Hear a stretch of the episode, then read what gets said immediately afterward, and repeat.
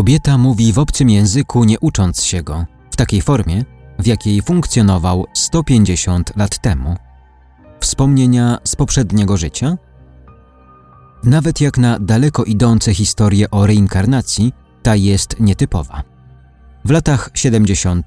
słynny badacz reinkarnacji Ian Stevenson poznał kobietę, która potrafiła płynnie mówić w języku bengalskim, w takiej formie, w jakiej używano go 150 lat wcześniej. Jak przekazał Stevensonowi bengalski profesor Pipal, współczesny język bengalski w 20% składa się z zapożyczeń z języka angielskiego. Ta kobieta przeprowadziła jednak długie konwersacje z profesorem Palem, nie używając ani jednego zapożyczenia.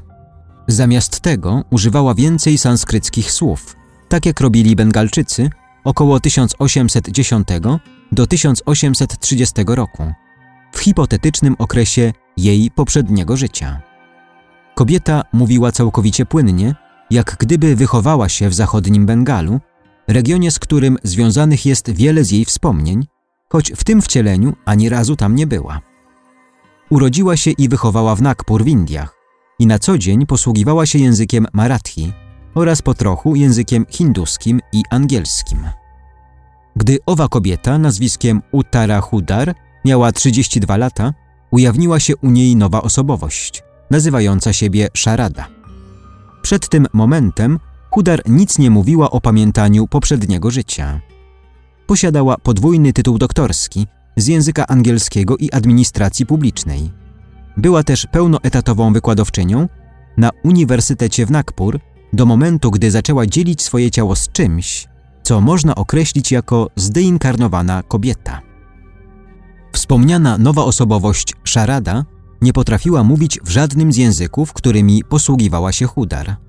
Szarada nie rozpoznawała żadnego z członków rodziny ani przyjaciół Hudar. Była też zdumiona wieloma przyrządami wynalezionymi po rewolucji przemysłowej. Rodzina Hudar nie znała żadnego Bengalczyka.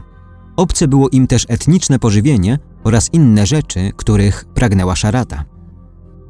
Stevenson i jego współpracownicy w ciągu kilku lat spędzili kilka tygodni na badaniu jej historii.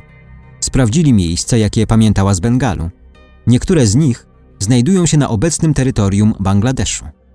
Jej opisy były poprawne pod względem odległości pomiędzy miejscami, położenia geograficznego itd. Podała pełne imiona i nazwiska członków swojej rodziny, w tym ojca, Bradzianata Ciatopajdziaja. Gdy Stevenson odnalazł drzewo genealogiczne rodziny Ciatopajdziaja, żyjącej w regionie, który Szarada opisała jako swój dom, odkrył, że Szarada poprawnie nazwała i opisała relacje z pięcioma członkami swojej rodziny, w tym jej ojcem i dziadkiem. Ci członkowie rodziny żyli w XIX wieku, w ramie czasowej, którą przypuszczalnie opisywała Szarada. Drzewo genealogiczne składa się wyłącznie z mężczyzn. Ponieważ nie pojawia się w nim żadne imię kobiece, nie możemy powiedzieć, że udowodniliśmy, że osoba odpowiadająca stwierdzeniom szarady istniała.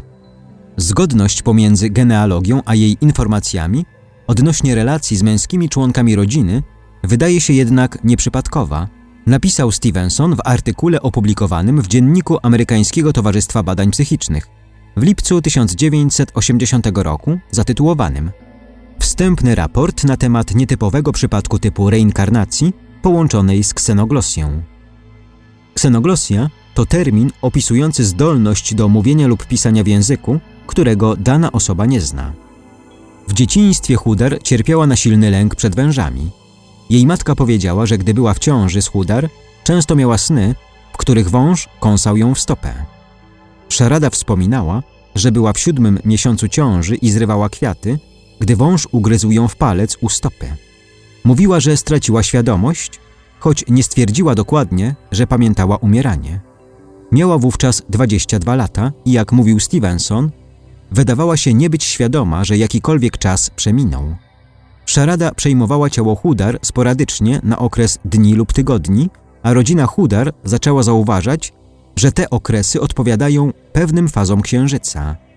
Jedna nie pamiętała, co robiła druga, co doprowadziło Stevensona do wniosku, że być może było to bardziej opętanie niż reinkarnacja. Amnezja, jaką wydawała się mieć każda z osobowości co do przytrafiających się im zdarzeń, nawet jeśli nie była całkowita, bardziej sugeruje objaw opętania niż przypadek typu reinkarnacyjnego, napisał Stevenson. To daje do zrozumienia, że szarada to zdeinkarnowana osobowość, to znaczy, że składa się ona z przetrwałych aspektów osoby, która żyła i umarła w pierwszych latach XIX stulecia i która prawie 150 lat później przyszłaby zdominować i kontrolować ciało Utary.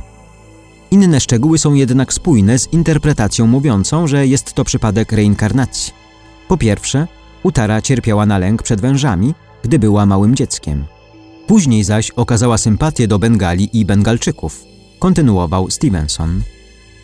Jej ojciec był entuzjastą Bengalczyków, ponieważ czuł, że lepiej oni sobie radzili z chronieniem siebie przed siłami brytyjskimi. Był też zaangażowany w indyjski ruch nacjonalistyczny. Utara mogła przejąć od niego to zainteresowanie Bengalami. Nauczyła się kilku słów po bengalsku w szkole średniej.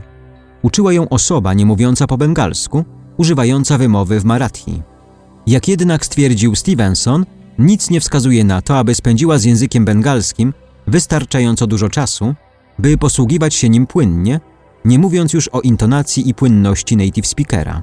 Fakt, że ta wersja języka bengalskiego pochodziła sprzed 150 lat, stanowi według Stevensona istotny dowód wraz z jej dokładną znajomością pożywienia i kultury. Tara McIsaac, Epoch Times. Tłumaczenie i opracowanie Ibelios. Czytał Hubert Chłopicki.